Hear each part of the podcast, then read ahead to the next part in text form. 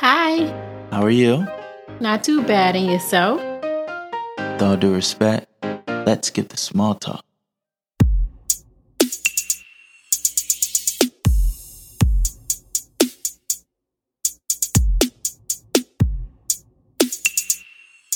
Welcome to Let's Skip the Small Talk, a podcast show where we talk about it all, one topic at a time. I'm your host, Tyconis Allison. With that being said, ready, set, stimulate. Let's get small talk. Thank you. Thank you, thank you, thank you for tuning in to episode 48 of Let's Skip the Small Talk. Today's going to be a very special episode. And you know why? Because Valentine's Day is approaching. Now, I know for some, Valentine's Day is just another day because you should love your wife, husband, significant other, partner, each and every day, all 365. And that's right. I agree with that. And I know for others, it's a special day. Why not just take a day out to highlight you guys love? And I agree with that as well. So today we'll be discussing everything in regards to Valentine's Day. There's some cool things that I found out that I'm looking forward to sharing with you. You ever wondered why do we do certain things or where some things come from, where they originate from? Well, that's what we're going to be talking about today in regards to Valentine's Day. All right. With that being said, before we dive deep into all the cool stuff that I found out, let's talk about the podcast. Hey, if you enjoy Let's Skip the Small Talk and you would like Let's Skip the Small Talk to continue growing, then by all means, keep doing what you've been doing. Please continue sending this episode link to one person in your phone. Just text it to them. If they want to know some cool things about Valentine's Day, send it right their way. I deeply appreciate it. Thank you in advance. Remember, I can't do this without you. We're all in this together. One team, one dream. Okay. And like I stated before, Let's Skip the Small Talk is built on three pillars. The foundation here for the podcast is motivation, intrigue, and growth. So expect one, two, or all three of those things in each and every episode. And with that being said, let's jump into our first segment. Let's get motivated with score. Goal season is here. I repeat, goal season is here. To all my goal seekers out there and everybody listening, you know what today is. You know what today is. It's Finish Strong Friday. That's right. Finish Strong Friday. Before you guys set out to enjoy your lovely weekend, I want you to make sure that you checked everything off on your checklist. Before you kick back, relax, unwind with a glass of wine and share the company of your loved one, just make sure you did everything you were supposed to do because we start to finish. We do not start to stop. Once again, it's Finish Strong Friday. We start to finish. We do not start to stop. All right. If you did everything you were supposed to do, then enjoy your weekend. You deserve it. Have fun. All right, let's jump into our main topic here. Once again, this episode is titled From St. Valentine's to Hallmark. We're going to be talking about Valentine's Day. And one of the first things I wanted to kick it off with is hey, you know, I was asking myself this the other day where did Valentine's Day originate from? I mean, I've been celebrating Valentine's Day since I don't know how long, since I was a kid, you know, kindergarten, preschool, third grade, all throughout up to high school till, till present day. So I'm asking myself, well, where did this all start? Well, there's multiple theories of where Valentine's Day originated from. Well, one of the theories that I have here that seems maybe plausible is while the Roman Empire Claudius II was trying to bolster his army, he forbade young men to marry because apparently single men make better soldiers. In the spirit of love, Saint Valentine defied the ban and performed secret marriages. for his disobedience, Valentine was executed uh, on February 14th. That is one theory. There's another theory, which I'm not too fond of, so I'm not going to uh, repeat it here on my platform, but you can check it out for yourself what they allege the other theory might be about the origin of Valentine's Day. Okay. As you know, guys, who do we always see when Valentine's Day arrives? That's right. He's lurking. He's flying around with his little wings and his chubby body. Cupid. Where in the hell did Cupid come from? Where? I tell you where. Well, where they say he came from. The chubby baby with wings and a bow and arrow that we call Cupid has been associated with Valentine's Day for centuries. However, before he was renamed Cupid, he was known to the ancient Greeks as Eros, the god of love. Who out there likes Greek mythology? I do. It's mighty interesting. Now, Eros, once again the god of love, he was the son of the Greek goddess Aphrodite. Now, they say Eros, before he was named Cupid, they say he would use two sets of arrows, one for love and another for hate, to play with the emotions of his targets. It wasn't until stories of his mischief were told by Romans that he adopted the childlike appearance that we recognize today as Cupid. Wow. He was just playing one too many games. now, have you ever wondered why do we refer to our loved ones as our Valentines on this day? Well, you already know half the answer because from the alleged origin of it, Saint Valentine, the guy. But allegedly, when Saint Valentine was in prison, because remember, he forbade the emperor when he was supposed to be in the army, but he was doing secret marriages and all that good stuff. Allegedly from prison, he wrote a letter and he signed it from your Valentine. And allegedly that signature caught on. And that's why we're here today. Will you be my Valentine? And that's why people sign their cards from your Valentine. So that, that's pretty cool. That's pretty cool. All right, guys. When it comes to Valentine's Day, what is one thing, one thing that is always associated with this day of love? Something we eat. That's right. You guessed it. Chocolate. Well, would you believe that majority of the chocolate that is consumed on Valentine's Day is probably from one state on the West Coast. Can anybody guess what state that might be? Come on, come on. Obviously, when you think of the West Coast, you primarily think of one state first, which is, you guessed it, California. California has 137 chocolate makers. And they say that's where majority of the chocolate may be coming from. And in second place is Pennsylvania. They have 119 chocolate makers.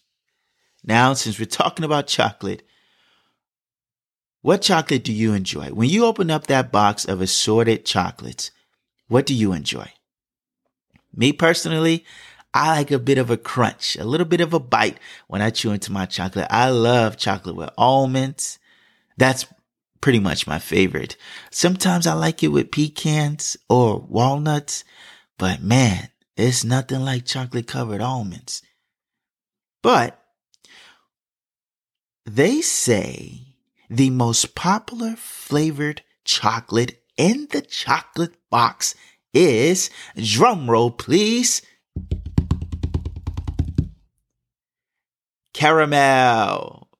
Caramel is number one, followed by chocolate covered nuts, hey, and followed by chocolate filled, then followed by cream filled, then followed by coconut. All right. And another thing that's associated with Valentine's Day. And, you know, I heard, I heard people saying this all week. You know, I don't like when people buy me flowers because they die in a couple of days. And for some people, they're like, Hey, but they're so beautiful. And it's just the thought. It's the act. And some people are like, no, no, no, no, no, no, no, no. Give me something that will last, please, not flowers. Well, believe it or not, even for all the women out there that are opposed to flowers on Valentine's Day, it is actually the biggest day for florists. Valentine's Day, as you can imagine, is the biggest day for florists. And I just wanted to let you know the other days. Christmas. Christmas is number two. Mother's Day is number three. And then Thanksgiving. I for sure thought Mother's Day would have beat Christmas, but I guess not. Christmas is pretty strong. All right. Now that we talked about chocolates and we talked about flowers, can we talk about what else happens a lot on Valentine's Day gift wise? Can we talk about the bling bling, anyone? Yes, the jewelry. As you can imagine, on February 14th, jewelry is the number one gift. So much so that in 2020, $5.8 billion was spent on jewelry. Wow. $5.8 billion. And then after jewelry was clothing, candy, then flowers. Jewelry is the number one. Who out there is getting some jewelry as a gift this year? Well, since we're talking about jewelry, it's only right that we discuss maybe the most popular jewelry that's being received on Valentine's Day. That's right, engagement rings. So, I want to tell you something really cool about this. What if I told you right now? What if I told you that Valentine's Day was actually the fifth most popular day to get engaged. Valentine's Day is the fifth most popular day for proposals. And you're like, hold on. A day that's centered around love is the fifth most popular day to get engaged? Huh. Well, what do you guys think is number one? That's right. You guessed it. Christmas Day is the most popular day for people to get engaged. Shout out to my brother Malcolm. He actually proposed on Christmas Day. Number two is Christmas Eve. Number three is New Year's Day. Hey, people want to kick off the new year the right way. Number four is the Sunday before Christmas Eve. You know, I guess before you get around your family, you want to go ahead and show that you two are now serious. And then number five is Valentine's Day. Valentine's Day is the fifth most popular day to get engaged. And to round it all up for you guys, would you believe that nearly 40% of all engagements occur between November and February? Thanksgiving, Christmas, New Year's, Valentine's Day. 40%. Wow. That's, that's pretty intriguing. That's pretty cool. Let's see who's going to be getting engaged this Valentine's Day. Okay. Can you guys guess who gets the most Valentine's Day cards? Come on. That's right. You guessed it. Teachers. Who remembers getting their teacher a Valentine's Day card back in the day? Of course, you get like the 24 pack of cards for your whole class. And do you always write one for the teacher? Well, that's how they actually became number one. I mean, if you have 18, 22 students in your class, you're getting 18, 22 cards. Hey, that's going to add up. Teachers do receive the most Valentine's Day cards. Then it's followed by children obviously, because they're all exchanging in the same classroom. Then mothers, wives, and pets. That's right. Pets. Would you believe that around 27.6 million American households gave Valentine's Day presents to their pets last year. Wow.